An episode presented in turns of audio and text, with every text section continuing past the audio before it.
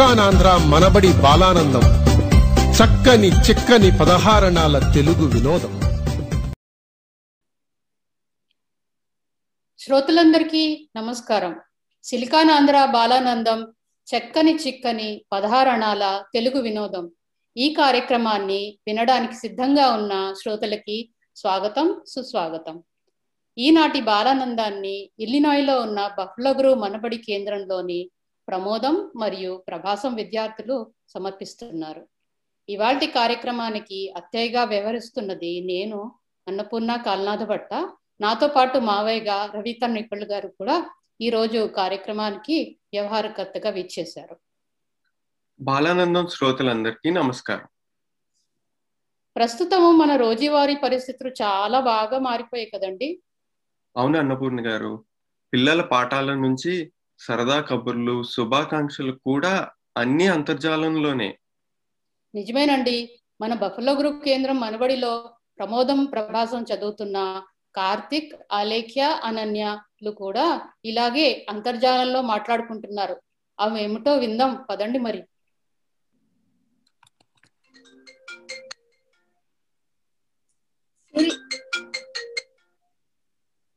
సిరి నా ఫోన్ మోగుతోంది. ఒకసారి తెచ్చివ్వవా ఇదిగో అక్క కార్తీక్ వీడియో కాల్ చేస్తున్నాడు. అలైక్య సిరి బాగున్నారా? చాలా రోజులైంది మీతో మాట్లాడి. ఆ నాలుగు ఫేస్ టైంలు ఆరు జూమ్లతో బాగానే గడుస్తుంది. పుట్టినరోజు శుభాకాంక్షలు సిరి. ధన్యవాదాలు కార్తీక్. ఓ పుట్టినరోజు కానుకలు చాలా వచ్చినట్టున్నాయే. ఓ అదా?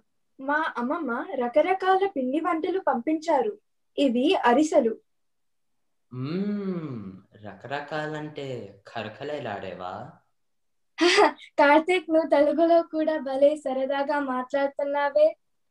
కరకరలాడేవి మెత్తగా ఉండేవి తీయగా ఉండేవి కారంగా ఉండేవి ఇలా ప్రతి ప్రాంతంలో ప్రత్యేకంగా ఉండే వాటిని పంపించారు.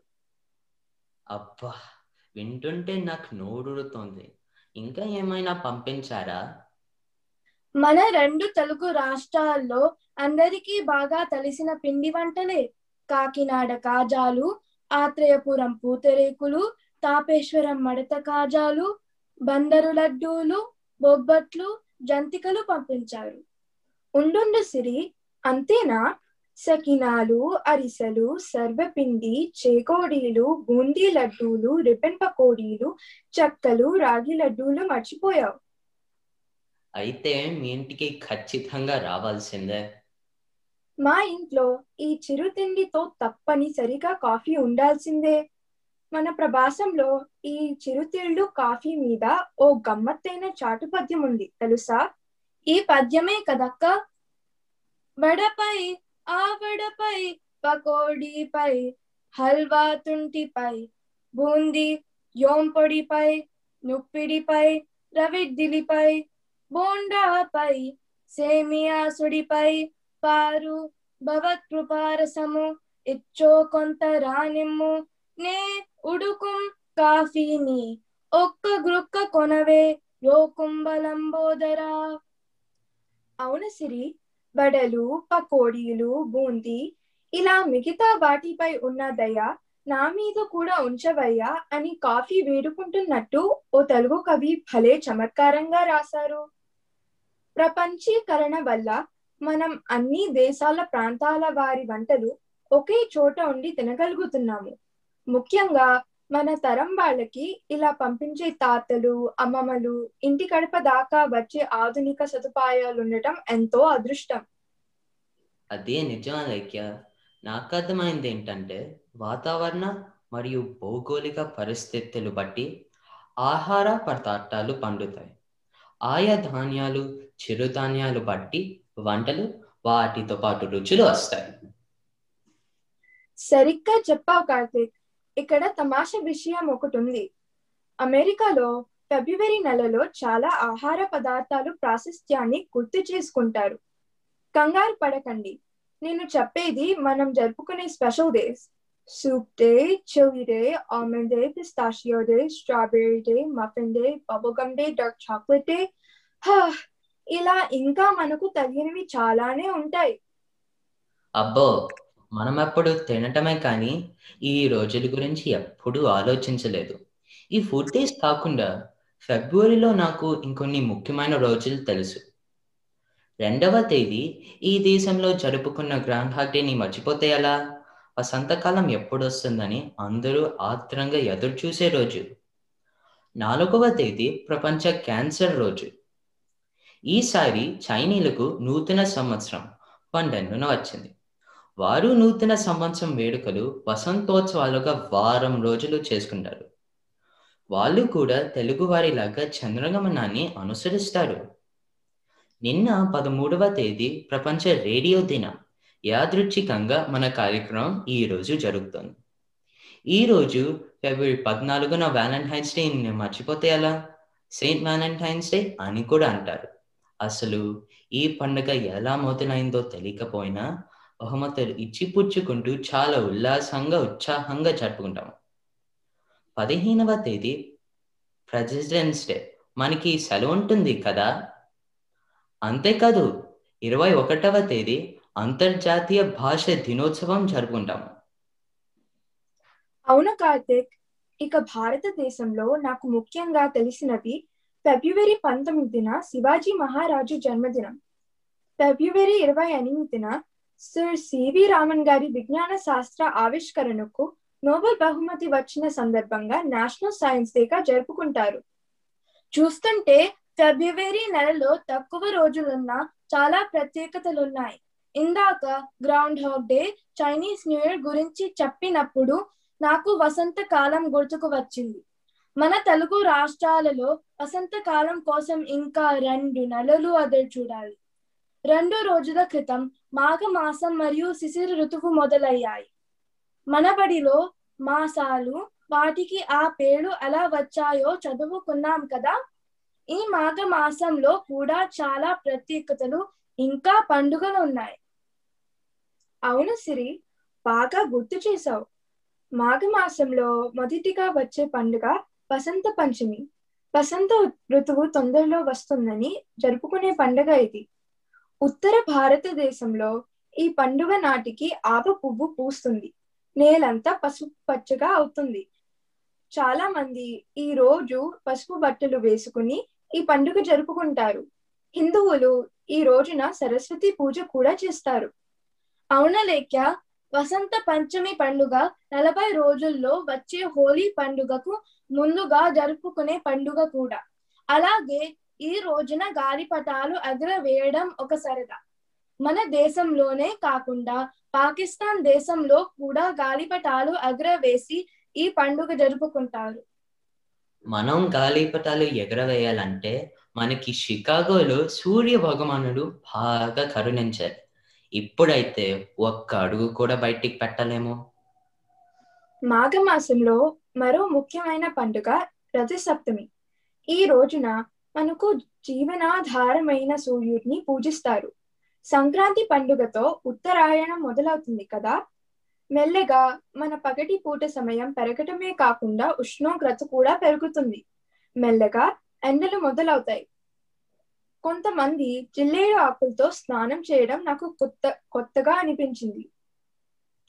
అవునలేక్య మా ఇంట్లో చిక్కుడు ఆకుల్లో పర్వన్నం ప్రసాదంగా పెట్టడం అలవాటు. చిక్కుడు ఆకులు శరీరానికి వేడిని పుట్టిస్తాయి. అంతేకాదు ఈ నెలలో పౌర్ణమి నాడు సముద్ర స్నానం చేస్తారు. ఈ సమయంలో ఖగోళం జరిగే మార్పులు మానవ శరీరం మీద చాలా ప్రభావం చూపుతాయి. తర్వాత వచ్చే వసంత గ్రీష్మ ఋతువుల వాతావరణ మార్పులకి మన శరీరాన్ని తయారు చేసుకోవడానికి అని తాతగారు చెప్పారు. మన పండుగల ఆచారాలలో శరీర శుభ్రతకే కాదు మానసిక పరిపక్వతకు పెద్ద పీట వేస్తారు బాగా చెప్పావు సిరి. ఈ ఒక్క రోజున తిరుమలలో వెంకటేశ్వర స్వామి బ్రహ్మోత్సవాలు కూడా చేస్తారు. మనం ప్రతి ఏటా భక్తి శ్రద్ధతో చేసుకునే మహాశివరాత్రి కూడా మాఘమాసంలోనిదే. మహాశివరాత్రి ఉపవాసం జాగరణ చేయడం ఆధ్యాత్మికంగా కనిపించిన మనకు జీవితంలో మంచి క్రమశిక్షణ అలవాటవుతుంది. అందుకేనా కిందట ఏడాది మా నాన్నమ్మ జాగరం చేయమని బాగా గట్టిగా చెప్పింది. నేను కొంచెం సేపే చేయగలిగాను. ఈ సంవత్సరైనా పూర్తి జాగరం చేయాలి. ఉపవాసం హిందువులకు మాత్రమే ప్ర- ప్రత్యేకం కాదు. యాష్ వెన్స్డే రోజున క్రైస్తవులు భక్తి శ్రద్ధలతో ఉపవాసం చేస్తారు. ఓ మా అమ్మమ్మ కాల్ చేస్తుందట. అమ్మ పిలుస్తుంది. కార్తీక్ సాయంత్రం మా ఇంటికి రావడం మర్చిపోవద్దు. తప్పకుండా లైక్య.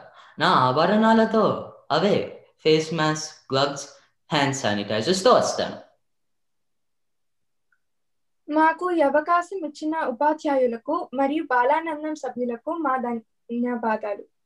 నేను అలేఖ్య ధారణ అనన్య సిరిధారణ కార్తికేయ లంక. మాఘమాసం ఇంకా తెలుగువారి వంటల ప్రాశస్త్యం చక్కగా చెప్పారు కదండి. అవును రవి గారు ఈ చిరుతిళ్ళు కాఫీ మీద అనన్య చెప్పిన పద్యం భలే సరదాగా ఉంది. ఇవన్నీ మన శ్రోతల్లో ఉన్న కాఫీ ప్రియుల కోసమే. ఈ సాహిత్యం పద్యాలు కవితల్లోనే కాదు మన రోజువారీ వాడుక భాషలో ఉంటుందని మన ప్రభాసం తరగతిలో ఉన్న ఇద్దరు మేధాలు గట్టిగా చెప్తున్నారు. ఆ విషయం వాళ్ళనే అడుగుదాం.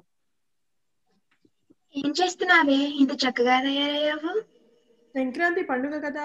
అందుకే చక్కగా అలంకరించుకున్నాను. నువ్వు కూడా అందుకే పదహారణాల అచ్చు తెలుగమ్మాయిలా ముస్తాబయ్యావా? అవును. అందుకే మా అమ్మ నన్ను నగలతో అలంకరించింది. ఏంటి? నా మీద అలంకార ప్రయోగాలు చేస్తున్నావు? పదహారు నాళ్ళ అచ్చు తెలుగమ్మాయితో పోలుస్తున్నావు? అవునే. ఇంకా నీ అందాన్ని వర్ణించిన నీ ముఖము చంద్రబింబము వలె నీ కన్నులు మీనముల వలె ఆ ఆగాగు. నేను కూడా నీకు కొంచెం అందిస్తాను. పెదవులు దొండ పండు వలె దంతాలు ముత్యాలు వరుస వలె అబ్బో మనకి తెలియకుండానే అర్ధాలంకారాలు ఉపయోగిస్తున్నాము. నిజమే కదా మనకి అర్థాలంకారాలు బాగా అర్థమయ్యాయని అర్థమైంది. అవునే ఇప్పుడు శబ్దాలంకారాన్ని వాడి చూద్దామా? ఇప్పుడు మేధా మీనములు విహరించు శబ్దాలంకార సాగరంలో. అంటే మేధ అని పేరు గల చేపలు అంటే మనము శబ్దాలంకారం అనే సముద్రంలో ఈదుతాము అని నీ ఉద్దేశమా? అవునే బాగుందా నా ప్రయోగం? వావ్ వావ్ భేష్ భేష్ ఎంతవరకు సరి అయిన ప్రయోగము రేపు మనం మన తెలుగు ఉపాధ్యాయురాల్ని అడిగి తెలుసుకుందాము. అంతే అంటావా? ఇది ఎలా ఉందో చెప్పు. అదిగదిగో మేడ మేడ పక్కన గోడ గోడ పక్కన నీడ నీడలో లేగదూడ. అద్భుతం అత్యద్భుతం. నేను రాసింది కాదులే ఎక్కడో చదివాను. నేను కూడా నీలాగా కవిత్వం చెప్పేస్తున్నానా ఏంటి? ఆరు నెలలు సావాసం చేస్తే వారు వీరవుతారని సామెత ఉంది కదా. అలాగే నువ్వు నా సావాసంలో కవిత్వం చెప్పిస్తున్నట్టున్నావు. చూస్తుంటే అలాగే ఉంది. నీకు తెలుసా మా ఊరి మర్రి చెట్టు తొర్రలో జర్రి బిర్ర బిగిసియుండెనని? నేను ముక్త పదగ్రస్తము నువ్వు వృత్యాన ప్రాస అలంకారాలు బానే ఉపయోగించామే.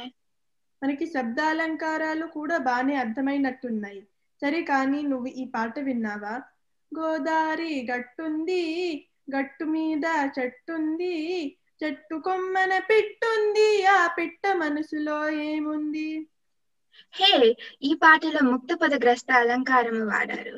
ఈ పాట విని ఇందులో ఏ అలంకారము వాడారో చెప్పు. టప్పులు టిప్పులు దుప్పటి చిల్లులు కాలివాన హోరు జల్లులు. ఏటిలో చేపలు చేతిలో పాపలు చంగుమంది నీటి జింకలు ఇది వృత్తిని ప్రాసాలంకారంలో రాసిన పాట. చూసావా తెలుగు సినిమా పాటల్లో కూడా అలంకారాలు ఎలా వాడుతున్నారు శ్రీశ్రీ గారు చెప్పినట్టు తలుపు గొళ్ళం హారతి పళ్ళెం గుర్రపు కళ్ళెం కాదేది కవిత కనహం అందుకే మన ఆధునిక కవులు పాటలలో గద్య రచనలలో చక్కగా అలంకారాలు ఉపయోగిస్తున్నారు. అలా కూర్చున్న పాటలు కానీ కవిత్వం కానీ వినడానికి ఎంతో బాగుంటాయి. సాహిత్యంలోనే కాదు మన వాడుక భాషలో కూడా ఎన్నో మనకి తెలియకుండా వాడుతున్నాము. ఉదాహరణకి మా మా అమ్మ ఎప్పుడు అంటుంది కూరగాయల ధరలు ఆకాశాన్ని అంటుతున్నాయని. అలాగే మా అమ్మ నాకు ఇష్టమైన పాయసం చేసినప్పుడు నేను పాయసం అమృతంలాగా ఎంతో మధురంగా ఉంది అని అంటూ ఉంటాను. ప్రాచీన సాహిత్యంలోనే కాదు ఆధునిక సాహిత్యమైన గేయ పద్య గద్య వచన కవిత్వం ఖండ కావ్యములలో కూడా ఉపయోగించిన కవులు ఎంతో మంది ఉన్నారని మనం నేర్చుకున్నాం కదా? అవును. మనము ప్రభాసంలో అలంకారాలు సమాసాలు ఛందస్సు నేర్చుకున్నాక నాకు తెలుగు సాహిత్యం మీద చాలా మక్కువ పెరుగుతోంది. శ్రీ శ్రీ గురజాడ గారి రచనలు చదవాలని అనిపిస్తోంది. అవునే నాకు వీరు రచనలే కాకుండా సీస పద్యాలు చాటు పద్యాలు తేటి గీతి పద్యాలు గురించి కూడా తెలుసుకోవాలనే కోరికగా ఉంది. అమ్మో నీకు సాహిత్య జిజ్ఞాస చాలా ఉందే. అలా అయితే నువ్వు అవధానం అనే ప్రయోగం గురించి విన్నావా? విన్నానే. తెలుసా? ఇది మన తెలుగు సంస్కృత భాషలలో మాత్రమే ఉన్న విశిష్ట ప్రక్రియ. అమ్మో అసలు అన్ని ప్రశ్నలు గుర్తు పెట్టుకుని తిరిగి మళ్ళీ పద్యాలు అదే వరుసలో ఎలా చెప్తారో? అవధానం చెప్పే వాళ్ళకి చాలా సాహిత్య జ్ఞానము జ్ఞాపక శక్తి ఉండాలి. మన పుస్తకంలో ఉన్న పద్యాలే నేర్చుకోవడానికి కింద మీద పడుతున్నాము. వాళ్ళు అన్ని విషయాలు ఎలా గుర్తు పెట్టుకుంటారో బాబు. అష్టావధానమే కాకుండా శతావధానం సహస్రావధానం చేసిన వాళ్ళు కూడా ఉన్నారు. సహస్రం అంటే వెయ్యి మంది అడిగిన ప్రశ్నలు గుర్తు పెట్టుకొని అమ్మో ఎలా చేస్తారో? పైగా ప్రశ్నలు అడిగేవారు మామూలు వాళ్ళు కాదే వాళ్ళు పాండిత్యంలో దిట్టలు. అలా చెప్పే వాళ్ళు ఇప్పుడు కూడా ఉన్నారు. డాక్టర్ మాడుగుల ఫన్నీ శర్మ గారు డాక్టర్ గరికపాటి నరసింహారావు గారు డాక్టర్ మేడసాని కృష్ణమోహన్ గారు వారిలో ప్రముఖులు. కానీ ఈ ప్రక్రియని బాగా ప్రాచుర్యంలోకి తీసుకొచ్చిన వాళ్ళు తిరుపతి వెంకటి కవులుగా ప్రసిద్ధి చెందిన దివాకర్ల తిరుపతి శాస్త్రి గారు చెల్లెపిల్ల వెంకట శాస్త్రి గారు. అవునే అవధాన ప్రక్రియలో వారిని ఎప్పటికీ మరిచిపోకూడదు. తెలుసా? విశ్వనాథ సత్యనారాయణ గారు వారి శిష్యులు? అలంకారాలతో మొదలుపెట్టి అవధానం వరకు వచ్చామే. అవును నువ్వు ఒకసారి పిల్లల పండుగకి ఒక కవిత వినిపించినట్టున్నావు? ఆ ఏదో బొడ్డితిలే. నీకు ఈ విషయం తెలుసా? మనబడి వాళ్ళు బాలచంద్రిక అనే కార్యక్రమాన్ని మొదలు పెట్టారు ఏంటది? అది మనకెలా ఉపయోగపడుతుంది? అది నీలాగా కవితలు పద్యాలు రాసే వారికి నాటకాలు వేయాలని ఆసక్తి ఉన్న వారికి శిక్షణనిస్తారు దానికి ఒక ఉపాధ్యాయుని బృందాన్ని కూడా ఏర్పాటు చేశారు. ఇది చాలా మంచి విషయం. ప్రభాసంతో తెలుగుని ఆపేయకుండా సాహిత్యం మీద శ్రద్ధ ఉన్న వారికి ఇది ఒకటి ఒక చక్కటి అవకాశం. నువ్వు తప్పకుండా అందులో చేరు. మనము మన ఉపాధ్యాయురాలిని అడిగి వివరాలు కనుక్కుందాము. నీకు సమాసాలు అలంకారాలు ఛందస్సు సాహిత్యంలో ఎలా వాడుతారో తెలుసుకోవాలని ఉంది కదా. మనం ఇద్దరం కలిసి చేరుదామే. బాగుంటుంది చిగురించే చిన్నారి సాహితీవేత్తలకు ఇది ఒక మంచి అవకాశం. మీలో ఎవరికైనా ఆసక్తి ఉంటే మీరు కూడా బాలచంద్రిక వివరాలు కనుక్కోండి. తెలుగు భాషతో పాటు తెలుగు సాహిత్యాన్ని కూడా ముందుకు తీసుకుని వెళ్దాము. మా సాహిత్య జిజ్ఞాసాన్ని మీతో పంచుకునే అవకాశం ఇచ్చిన మా మనబడి ఉపాధ్యాయులందరికీ ధన్యవాదాలు తెలుపుకుంటూ మీ మేధా మామిడిపాక మేధా మోడే గుర్తి తెలుగు సాహిత్యం గురించి చాలా చక్కగా ఎన్నో విషయాలు చెప్పారు. వీళ్ళిద్దరూ తరగతిలో నేర్చుకున్న విషయాలు ఇలా ఇష్టంగా చర్చించుకోవడం నాకు చాలా సంతోషంగా ఉంది. బాలచంద్రిక కార్యక్రమంపై ఆసక్తి ఉన్న శ్రోతలు మాత్రం మీ మనబడి కేంద్రం సమన్వయకర్తలని తప్పక సంప్రదించండి. చూస్తుంటే దండోరా సమయం కావస్తోంది. ఆలస్యం లేకుండా దండోరా వేసుకుందామా మరి? తప్పకుండా.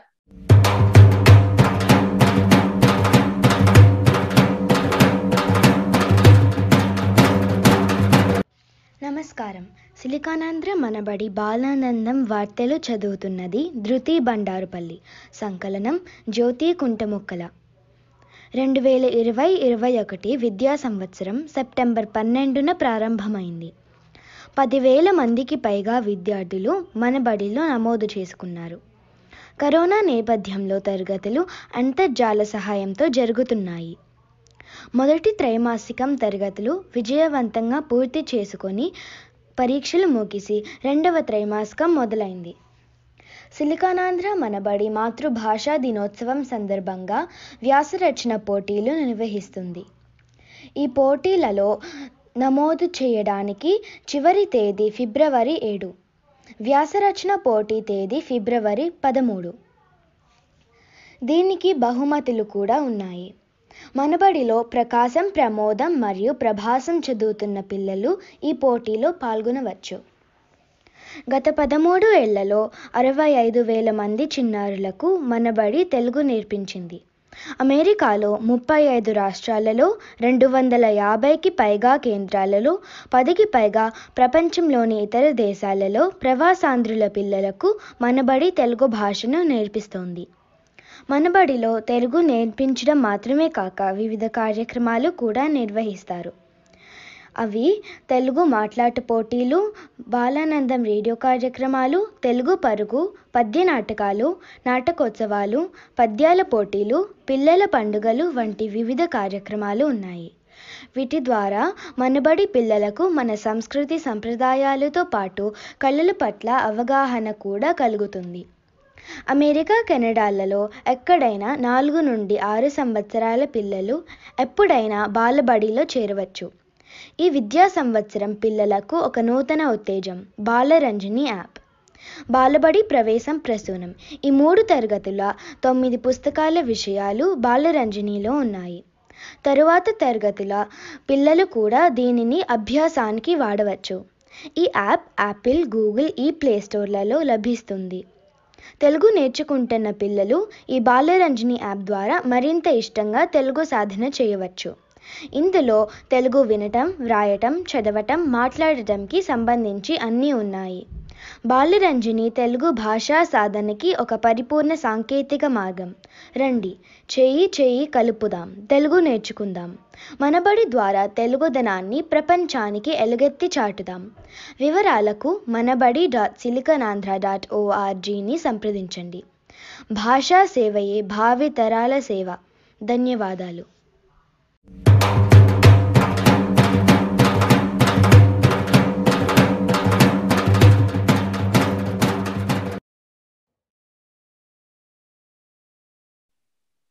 పిల్లల ప్రతిభా పాఠవాలకు ఆలవాలం మన బాలానందం. పిల్లలు ఎంత చక్కగా ముద్దుగా తెలుగులో మాట్లాడుతున్నారో కదండి. అవునండి. మన శ్రీకర్ సాకేత్ అయితే అక్షర దోషం లేకుండా మాట్లాడతాము అంటున్నారు. ఏం చెప్తారో విందాం రండి. అందరికీ నమస్కారం. నా పేరు సాకేత్ రామ్ దేశు నేను ప్రస్తుతం తొమ్మిదవ తరగతి చదువుతున్నాను. మూడు సంవత్సరాలుగా మనబడిలో తెలుగు నేర్చుకుంటున్నాను. ఈ సంవత్సరం నేను ప్రమోదం తరగతి చదువుతున్నాను. తమ్ముడు నువ్వు కూడా పరిచయం చేసుకుంటావా? అలాగే అన్నయ్య. నా పేరు శ్రీకర్ దేశు నేను ప్రస్తుతం ఆరవ తరగతి చదువుతున్నాను. నేను కూడా మనబడిలో ప్రమోదం తరగతిలో తెలుగు నేర్చుకుంటున్నాను. శ్రీకర్ నీ స్నేహితుని పుట్టినరోజు వేడుక బాగా జరిగిందా? అవును. స్నేహితులందరము చాలా రోజుల తర్వాత బాగా సరదాగా గడిపాము. అది సరే కాని ఈ వారం నాన్నగారి దగ్గర ఒక క్రొత్త పద్యం నేర్చుకున్నావు కదా దాని గురించి నాకు కూడా చెప్తావా? ఓ తప్పకుండా. నేను పంచపాషాణాల నుండి ఒక కొత్త పద్యం నేర్చుకున్నాను. అవును పంచపాషాణాలు అంటే ఏమిటి? పంచ అంటే ఐదు. పాషాణం అంటే విషము కఠినము రాయి అను నానా అర్థాలున్నాయి. అంటే ఈ ఐదు పద్యాలు చాలా కఠినమైనవి అని అర్థం. పూర్వకాలంలో వేదం చదవటానికి ముందు ఈ పద్యాలను బల్లివేయించేవారంట అంటే ఈ ఐదు ఆ గుర్తొచ్చింది. ఈ ఐదు పద్యాలు ఎవరికైతే బాగా వస్తాయో వారు ఎటువంటి కఠినమైన పదాలైనా చాలా సులువుగా పలుకుతారంట కదా. నాన్నగారు చెప్పారు. అవును. మరింతకీ నువ్విప్పుడు ఏ పద్యం చెప్పబోతున్నావు? పంచపాషాణాలలో ఒక పద్యాన్ని మహాకవి భారవి గారు రచించారు. నేను ఆ పద్యాన్ని ఇప్పుడు చెప్తాను. షడ్జామజ్జ కరాజ్య వీర్జవ సుధార్జాలాంశ మడ్ఘాకరే జడ్జట్ కిట్ కిట్ దరాజ్య రేట్ ఫణగణ కజ్జోత వీడ్యద్భ్రమా వీడ్యాలుబ్డ్రమలుబ్డ్రయత్య పదాడ్యడ్రహ పాదౌ టేట్ పరటట్ ప్రటట్ట ప్రటట్ట సప్రఖ్యాస సఖ్యోదయ ఈ పద్యానికి భావం పరమేశ్వరుడు తాండవ నృత్యము చేయుచున్నప్పుడు ఆయన పాదాలు భూమి ఆకాశములను ఆక్రమించాయి. భూమి మీద ప్రజలందరూ భయకంపితులైనారు. జ్ఞానాభిలాషుల భ్రమలు తొలగించే ఆ పాదములు మోక్షాన్ని కోరుకునే వారికి ప్రియమైనవి. అటువంటి పాదములు మిమ్ములను రక్షించుగాక. చాలా బాగా చెప్పావు. మహాకవి భారవి గురించి నీకు తెలిసిన కొన్ని విషయాలు చెప్తావా? భారవి గారు సంస్కృత మహాకవి. ఈయన ఆరవ శతాబ్దానికి చెందిన కవి. సంస్కృత మహాకావ్యాలలో ప్రసిద్ధిగాంచిన కిరాతార్జునీయం ఈయన రచనలలోనిదే. శివుడు మరియు అర్జునునికి జరిగిన యుద్ధ వర్ణనే ఈ కిరాతార్జునీయం. ఈ యుద్ధం ఇంద్రకీలాద్రి పర్వతం అనగా ఇప్పటి విజయవాడలో జరిగినట్లుగా చెబుతారు. చాలా బాగా చెప్పావు తమ్ముడు. అన్నయ్య ఇప్పుడు నువ్వు కూడా ఒక పద్యం చెప్తావా? ఓ తప్పకుండా. నేను కూడా పంచపాషాణాల నుండే ఇంకొక పద్యం చెప్తాను. పంచపాషాణాలలో మిగతా నాలుగు పద్యాలు పాల్కురికి సోమనాథుడు రచించారు ఈ పద్యాలలో కూడా కవి శివతాండవ వర్ణన చేశారు టటకి టటకి టటకి టటకి టటకి టటకి టటకి టటకి టటోన్ముఖటం కృతి స్ఫుటో కటపటహాది నిస్వన వియత్తలదిక్కటతాటితార్భటోద్భట పటుతాండవాటనటకారనుత బసవేశ పాహి మాం. పాల్కురికి సోమనాథ్ కవి పన్నెండవ శతాబ్దానికి చెందినవారు. తెలుగు సాహిత్యంలో నన్నయ్య గారు మహాభారతాన్ని సంస్కృతం నుండి తెలుగులోకి అనువదించి ఆది కవిగా పిలువబడుచున్నారు. కానీ పాల్కురికి సోమనాథుడు నేరుగా తెలుగులోనే కావ్యాలు రచించిన మొట్టమొదటి కవి. ఈయన రచించిన బసవ పురాణం అనే ద్విపద కావ్యం చాలా ప్రసిద్ధి చెందినది. దీనిలో అరవై రెండు వందల ఎనభై ఎనిమిది ద్విపదులు ఉన్నాయని సిపి బ్రౌన్ తెలిపారు. ద్విపదం అనగా రెండు పాదాల గల పద్యం అని అర్థం. ఇది మొట్టమొదటి శైవ పురాణం. ఈయన రచనలలో మల్లమ్మ దేవి పురాణం ఇప్పుడు లభించుట లేదు. ఈయన రచించిన చివరి కావ్యము పండితారాధ్య చరిత్ర తెలుగులో మొట్టమొదటి విజ్ఞాన కావ్యము. ఈయన వ్యాకరణంలో కూడా దిట్ట. తెలుగు కన్నడ మరియు సంస్కృత భాషలలో అనేక కావ్యాలు రచించారు. ఈయన వరంగల్కు చెందినవారు. ఈయన రచించిన పద్యాలన్నీ కూడా ఎక్కువ భాగం చంపకమాలలో వర్ణించబడ్డాయి. ఈ రోజు పాల్కురికి సోమనాథుని గురించి చాలా విషయాలు నేర్చుకున్నాను. ఇప్పుడు పంచపాషాణాల నుండి ఇంకొక పద్యం చెబుతాను. డమరుగ జాత డండ రిడండం రిడండం రిడండ మృండ మృండ మృణ మృడండ దండ మృణ దండడా దండ మృడం డం రుం డం రుం డం మృణ మృడండడం కృతి విడంబిత గూర్ణిత విస్ఫుర జగత్ ప్రమథన తాండవాటన డకారనుత బసవేశ పాహి మాం. నాలుగవ పద్యం నువ్వు చెప్తావా అన్నయ్య? అలాగే.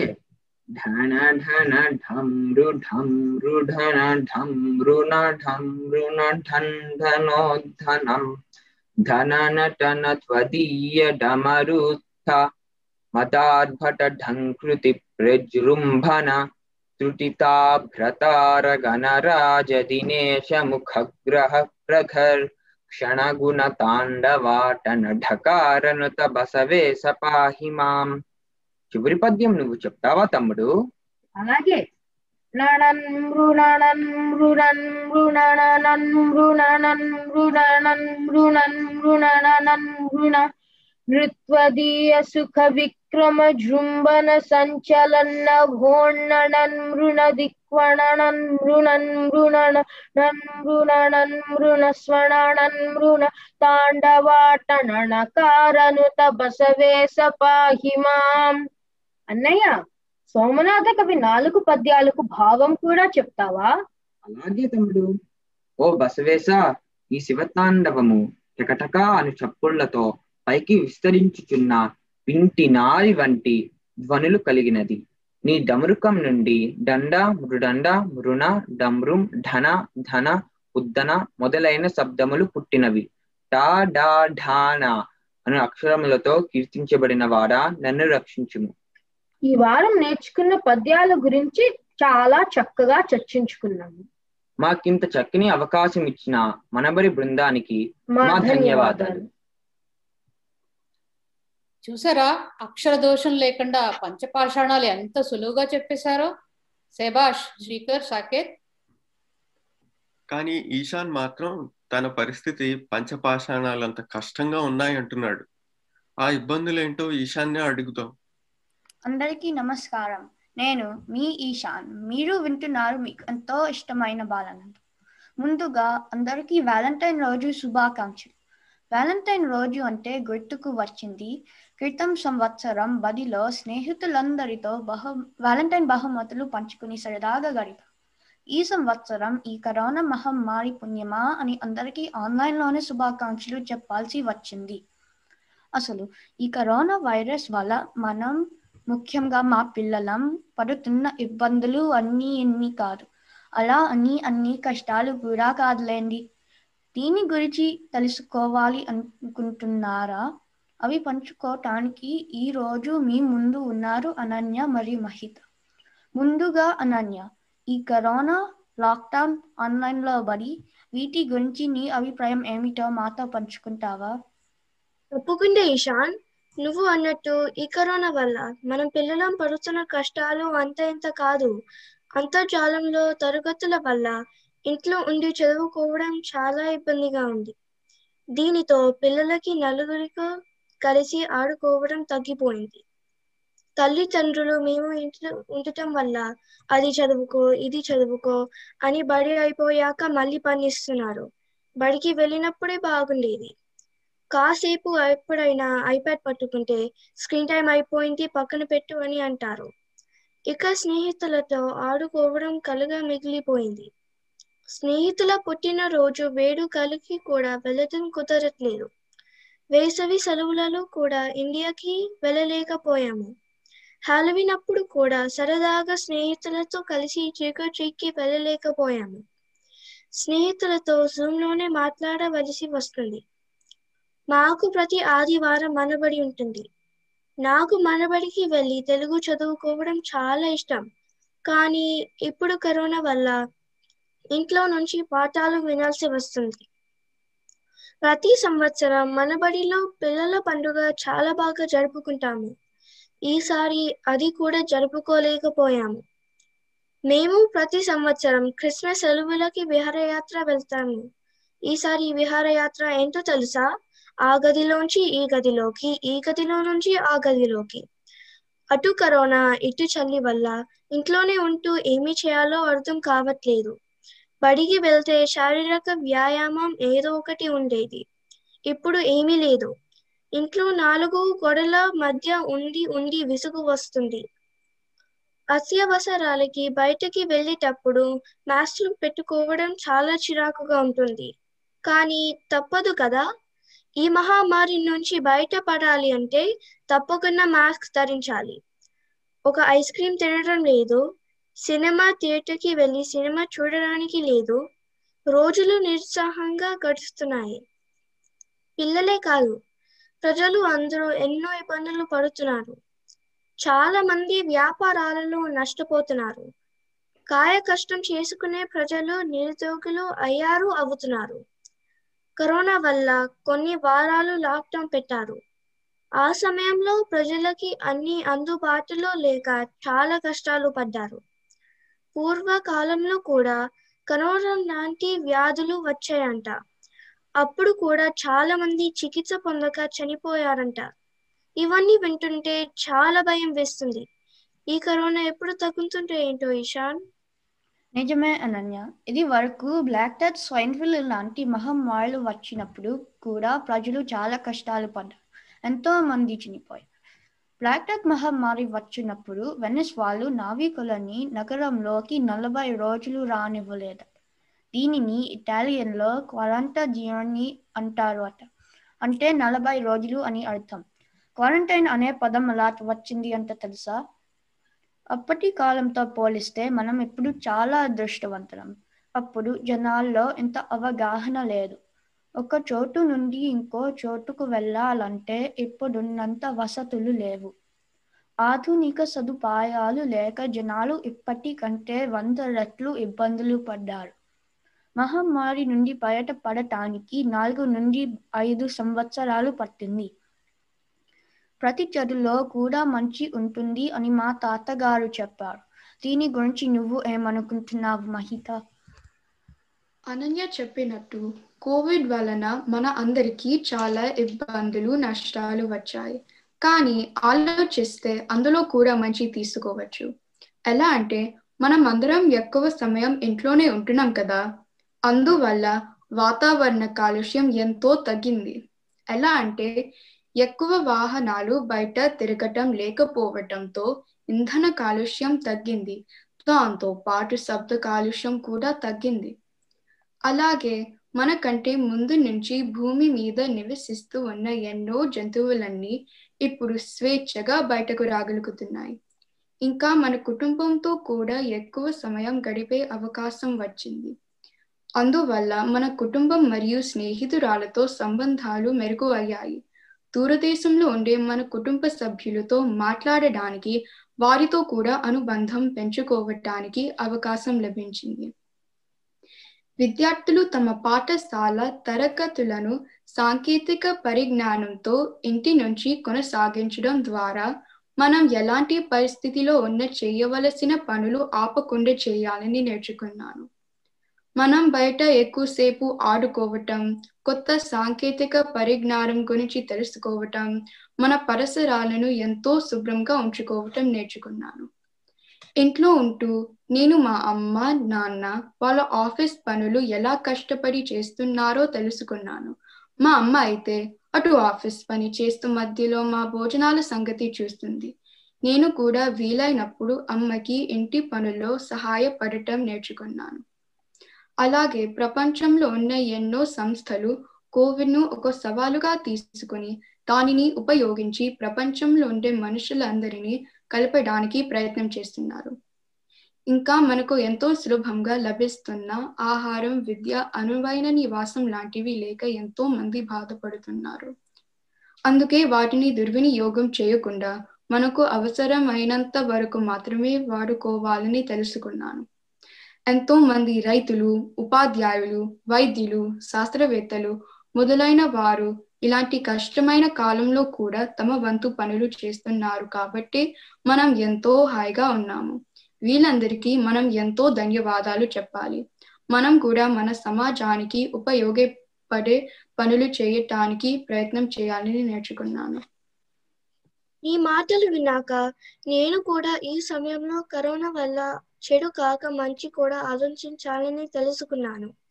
ఎంతో మంది నాలాంటి పిల్లలు నాకు ఉన్న ఈ సదుపాయాలు కూడా లేకుండా ఇంకా దీన స్థితిలో ఉంటారు కదా? వాళ్ళ పరిస్థితి కన్నా నాది చాలా నయం. ధన్యవాదాలు అనన్య మహిత. చాలా ఆసక్తికరమైన విషయాలు అందరితో పంచుకున్నందుకు. ఇదండి వినాయక. కరోనా మన జీవన శైలినే మార్చేసింది. ఈ వైరస్ వలన ప్రపంచమే స్తంభించిపోయే పరిస్థితి వచ్చినా మనం ఆయా సమస్యలను ఎలా అధిగమిస్తున్నామో విన్నారు కదా. చాలా దేశాలలో కరోనా టీకాలు ఇవ్వటం కూడా ప్రారంభమైంది. అసలు నాకు ఏమనిపిస్తుంది అంటే ఈ మహమ్మారులు ప్రకృతి మనకి నేర్పించే పాఠాలు. ఈ వైరస్ వలన మనకి కలిగిన భయం ఆ వ్యాధి కంటే ప్రమాదం. అందుకే ఎక్కువగా భయపడకుండా తగిన జాగ్రత్తలు తీసుకొని అందరం ఈ మహమ్మారి నుంచి బయటపడదాం. కోవిడ్ అనేది ఒక సమయంలో చరిత్ర అయిపోతుంది. ఆ రోజు కోసం అందరం ఎదురు చూద్దాం. ఇక సెలవు. మరొక్కసారి అందరికీ ధన్యవాదాలు. వినండి వింటూనే ఉండండి మీ బాలనందం. ఈశాన్ అనన్య మహిత మీరు బయట ఉన్న పరిస్థితులపై మీ భావాలను చక్కగా చెప్పారు. మన ఆరుష్ కూడా మరేం భయం లేదు టీకా వచ్చేసింది అంటున్నాడు. ఇంకా తనకి టీకా మీద చాలా విషయాలు తెలుసంట. అవేంటో మాకు కూడా చెప్తావా ఆరుష్? అలాగే చెప్తాను. ఈ మధ్య మన జీవితం అంతా కరోనానే. జాగ్రత్తలు పాటిస్తూనే సగం సమయం గడిచిపోతుంది. అలా అని నిర్లక్ష్యం చేయము చేయలేము కదా? ఇలాంటి విపత్కర సమయంలో మనకు సంజీవనిలా టీకా వచ్చింది. అయితే దీని మీద కొన్ని పోహలు అనుమానాలు లేకపోలేదు. ఈ బాలానందం కార్యక్రమం సందర్భంలో నేను చేస్తున్న ప్రయత్నమే ఈ టీకా వివరణ. నమస్కారం. నా పేరు ఆరుష్ కట్ట నేను ప్రభాసం తరగతి చదువుతున్నాను. ముందుగా అసలు ఈ టీకా అంటే ఏమిటో తెలుసుకుందాము. టీకా అంటే వ్యాధి నిరోధకతని లేదా ఇమ్యూనిటీని పెంచడానికి వాడే ఒక మందు. టీకాలు మన శరీరం యొక్క రోగ నిరోధక శక్తిని పెంచడంతో పాటు జబ్బు యొక్క విపరీతాన్ని తగ్గించి వ్యాధి నుండి మనల్ని రక్షిస్తాయి. అతి తీవ్రమైన ప్రాణాంతకమైన వ్యాధుల నుండి కూడా మనల్ని రక్షిస్తాయి. అయితే ఈ టీకాలు ఎలా తయారు చేస్తారో తెలుసా? మనము ఏ క్రిముల వల్ల జబ్బుపడతామో ఆ క్రిములను బలహీనపరిచి కానీ మృత కణాలను ఉపయోగించి కానీ ఈ టీకాలను తయారు చేస్తారు. ఇవి హానికరమైనవి కాదు కాబట్టి మన శరీరంలోనికి ప్రవేశపెడితే జబ్బు పడకుండా మన వ్యాధి నిరోధక వ్యవస్థ వీటి నుంచి ఎలా మెరుగవ్వాలో ముందుగానే నేర్చుకుంటుంది. మరి ఈ టీకాలు ఎలా పనిచేస్తాయి అంటే మన శరీరంలోనికి నిత్యం అనేక క్రిములు ప్రవేశిస్తుంటాయి. వీటిని మన వ్యాధి నిరోధక వ్యవస్థ నాశనం చేసి మనకు రక్షణ కల్పిస్తుంది. అయితే కొన్నిసార్లు మన వ్యాధి నిరోధక వ్యవస్థ విఫలమైనప్పుడు క్రిములు విజృంభించి వ్యాధులు కలుగచేస్తాయి. ఇటువంటి సందర్భంలో వైద్యులు యాంటీబయాటిక్ లేదా యాంటీవైరల్ మందులు ఇచ్చి చికిత్స చేస్తారు. ఈ మందుల సాయంతో జబ్బుల నుండి న్యాయం కావటమే కాకుండా మన వ్యాధి నిరోధక వ్యవస్థ తెల్ల రక్త కణాలలో వ్యాధులపై పోరాడే యాంటీబాడీస్ లేదా ప్రతిరోధకాలని ఉత్పత్తి చేస్తాయి. టీకా తీసుకుంటే వ్యాధి రాకముందుగానే మన శరీరంలో ప్రతిరోధకాలు తయారవుతాయి. ఎప్పుడైనా వ్యాధి కారక బారిన పడితే మన వ్యాధి నిరోధక వ్యవస్థ సంబంధిత ప్రతిరోధకాలని చైతన్యం చేస్తాయి. ఇలా ప్రాణాంతకమైన అంటువ్యాధుల నుండి మనం రక్షణ పొందవచ్చు. అయితే తొలి టీకా గురించి చెప్పాలంటే ఇప్పటి కరోనా వైరస్ కంటే అప్పట్లో స్మాల్ పాక్స్ ఒక మహమ్మారి చాలా ప్రాణాంతకమైన అంటువ్యాధి.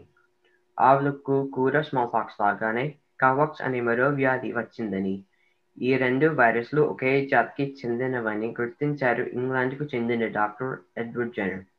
కానీ కాపాక్స్ వైరస్ స్మాల్పాక్స్ అంతటి ప్రమాదకరమైనది కాదని ఈ వ్యాధి బారిన పడ్డ ఆవుల నుంచి కొంతమంది గొల్లి వాళ్ళకు సంక్రమించిన వారు ఇంతకు ముందు కాపాక్స్ వైరస్ నుంచి నయ నయం కావటం వల్ల వాళ్ళ శరీరంలో ఉన్న రోగ ప్రతిరోధకాలు ఎంతో ప్రాణాంతకమైన స్మాల్ పాక్స్ నుంచి కాపాడాయని నిర్ధారించారు. అలా ఆయన పదిహేడు వందల తొంభై ఆరులో ప్రపంచంలో మొదటి టీకాను కనిపెట్టారు. అందుకే ఆయన్ని ది ఫాదర్ ఆఫ్ ఇమ్యూనాలజీ అని పిలుస్తారు. లాటిన్ భాషలో వక్క అంటే ఆవు వ్యాకినస్ అంటే ఆవు నుంచి అని అర్థం. ఇలా వ్యాక్సిన్ అనే పేరు వచ్చింది. టీకాలపై అవగాహన పెంచడం వాటి మేలు భద్రతలను ప్రచారం చేయటం ఎంతో అవసరం. దేశాధ్యక్షులు ప్రముఖులు స్వచ్ఛందంగా టీకాలు తీసుకుని ప్రజలలో వాటి మీద నమ్మకం పెంచే పనులు చేయాలి. ప్రస్తుతం మనకు అంది వచ్చిన కరోనా టీకాను అందరూ తప్పకుండా తీసుకోవాలి. ఇలా టీకాలపై అవగాహన కల్పించే అవకాశం నాకు ఇచ్చిన మనవడి బాలనందం కార్యక్రమానికి ధన్యవాదాలు. నువ్వు చెప్పిన మాటలు విన్నాక నాకు ఈ టీకా మీద నమ్మకం మరింత పెరిగింది ఆరుష్. పిల్లలు మళ్ళీ చక్కగా హాయిగా బయటకు వెళ్ళి ఆడుకోవచ్చు. మన చిచ్చరపిడుగులు లక్ష్మి ఇంకా అదితి ఆ పనిలోనే ఉన్నారండి. వాళ్ళు ఏ ఆటలు బాగుంటాయో అని బాగా ఆలోచిస్తున్నారు. ఎంతవరకు వచ్చిందో వాళ్ళ మాటల్లోనే విందాం రండి.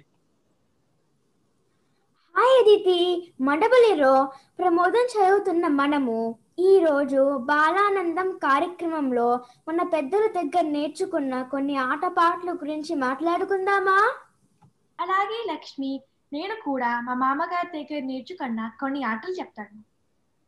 సరే మా అమ్మమ్మ అయితే పిల్లల్ని గుంపుగా కూర్చోపెట్టుకుని ముక్కుగిల్లిపో అనే ఆట ఆడిపించేవారు. మా అమ్మమ్మ మాలో ఒకరి కళ్ళు మూసి ఇలా పాడేవారు. వీరి వీరి గుమ్మడి పండు వీరి పేరేంటి? ఓ చిలకమ్మ వచ్చి ముక్కుగిల్లిపో అనేది. అప్పుడు ఎవరు ముక్కుగిల్లారో ఊహించి చెప్పేవాళ్ళము. అల్లరి పిల్లలు నొప్పి పెట్టేంత గట్టిగా ముక్కు గిచ్చేసేవారు. ముక్కు పచ్చడి పేదనుకో. భలే ఆట. నేను నీకు అలాంటిదే ఇంకోటి చెప్తాను. దీనిని దాగుడు మూతల ఆట అని అంటారు. ఈ ఆటలోను మా మామ నా కళ్ళు తన చేతులతో మూసి ఈ పాట పాడేది. తాగుడు మూతల దండ కోర్ పిల్లి వచ్చే ఎలుక దాగి ఎక్కడి దొంగలు అక్కడే చిప్ సాంబార్ బుడ్డి. పాట అయిపోయేలోపు అందరూ దాక్కునేవారు. అప్పుడు నేను ఎవరిని మొదట పట్టుకుంటే వారితో ఆట మళ్ళీ మొదలయ్యేది. ఇది మనం ఆడుకునే హైడ్ అండ్ సీక్ లాంటిదే. ఈ ఆటకి దొంగ పోలీస్ అని రాజు రాణి అని మరో పేర్లు.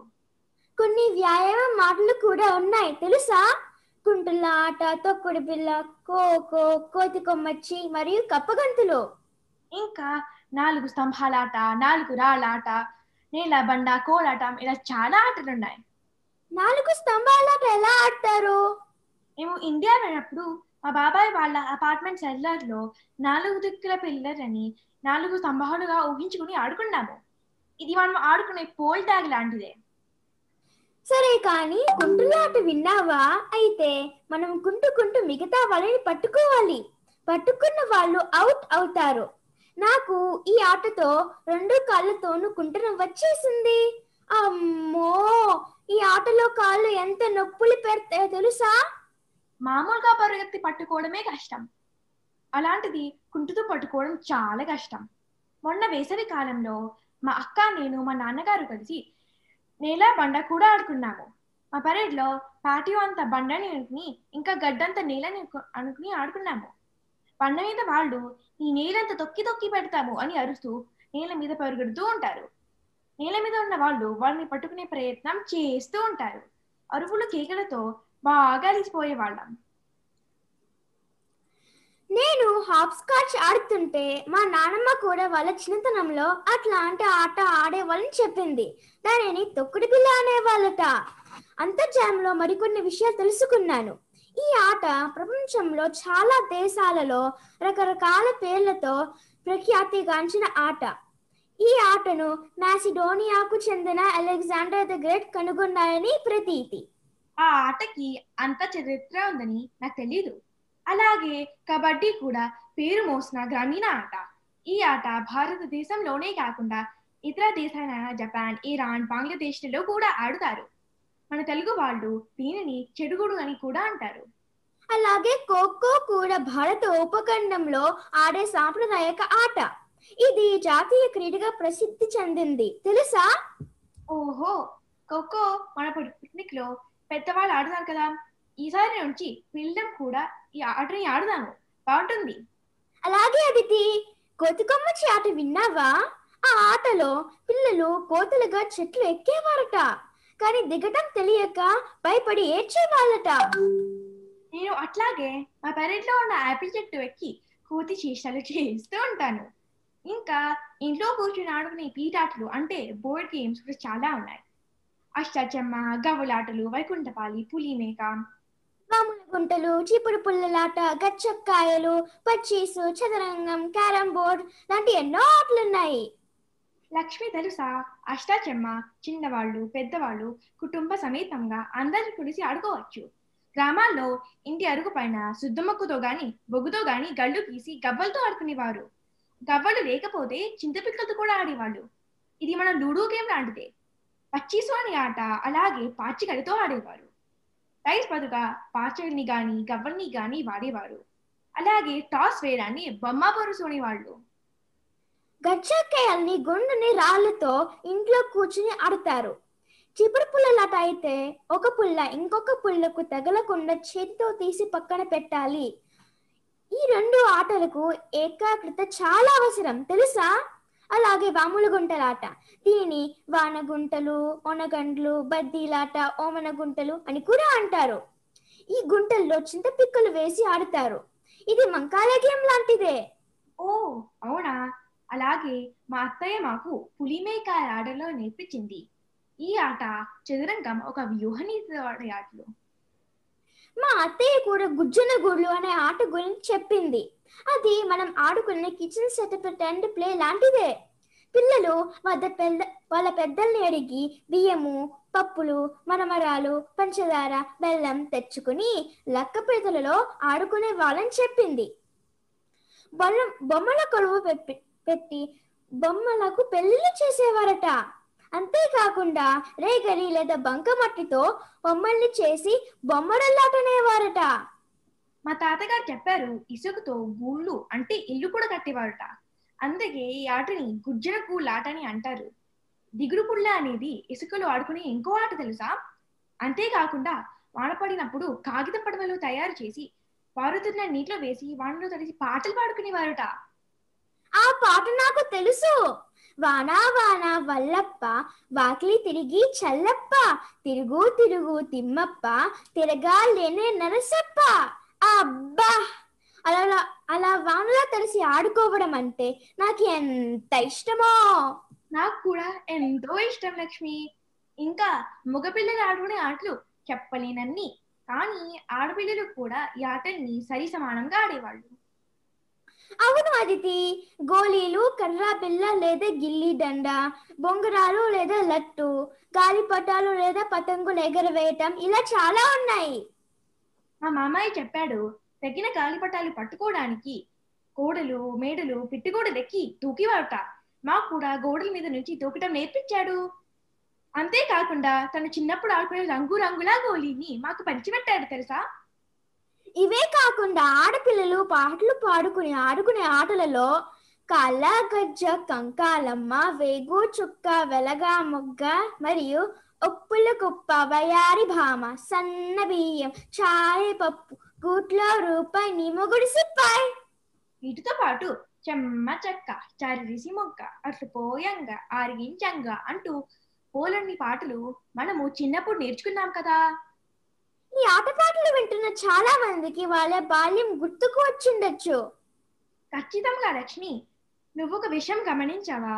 అప్పట్లో ఆడుకునే చాలా ఆటలు ఇప్పుడు కూడా మనం ఆడుకుంటాము. కొంచెం మార్పులు చేర్పులతోనుకో నిజమే అదితి. కానీ కొన్ని కానీ కొన్ని ఆటలు అయితే అంతరించిపోతున్నాయి.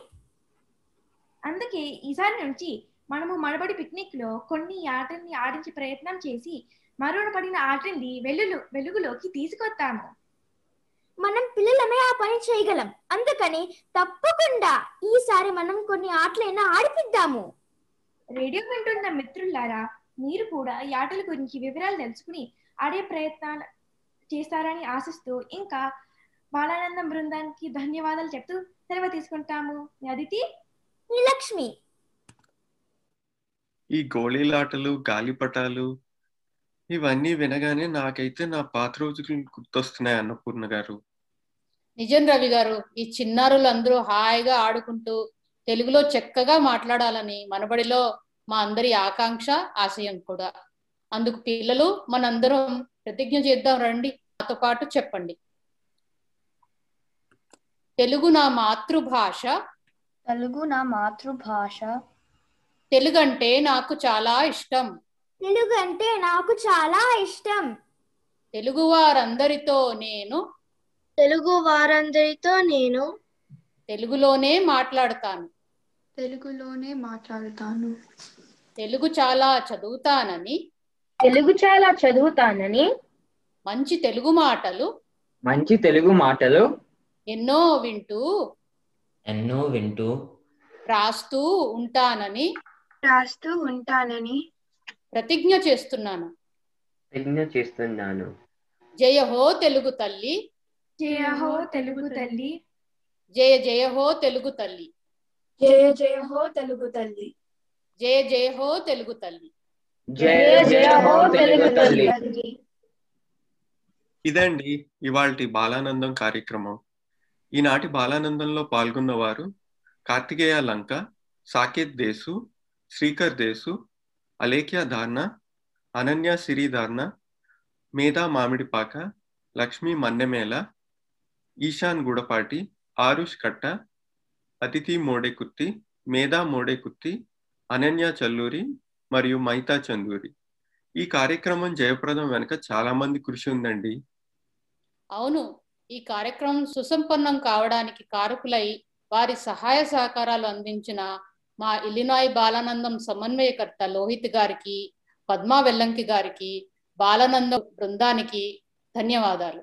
వీరితో పాటు మా బఫల్లో గురు మనబడి కేంద్రం సమన్వయకర్తలు వెంకట్ మరియు పావని గంగవరపు గారికి చేయూతన ఇచ్చిన మా కేంద్రం చాలా మంది ఉపాధ్యాయులందరికీ ప్రత్యేక ధన్యవాదాలు. వీరే కాకుండా గత ఎనిమిది వారాలుగా పిల్లల వెంట ఉండి వారి భాషను తీర్చిదిద్ది అభ్యాసం చేయించి ఈ రోజు పిల్లలందరికీ ఇంత బాగా చెప్పడానికి కారకులైన తల్లిదండ్రులకి మా కృతజ్ఞతలు. చివరిగా పిల్లలందరికీ నా అభినందనలు. వారు పడిన కష్టానికి ఈ రోజు మంచి ఫలితం దక్కిందని నేను భావిస్తున్నాను అంతేకాక మా బాలానందం కార్యక్రమం ఆదరిస్తున్న శ్రోతలకు నా హృదయపూర్వక ధన్యవాదాలు. మీ ప్రోత్సాహమే మాకు బలం. మీరు సమర్పించే ఇవాల్టి కార్యక్రమం మిమ్మల్ని ఆనందపరిచిందని అనుకుంటున్నాను మరలా వచ్చే వారం మరొక బాలానందం కార్యక్రమంలో కలుద్దాం. అంతవరకు అందరికీ సెలవు నమస్కారం.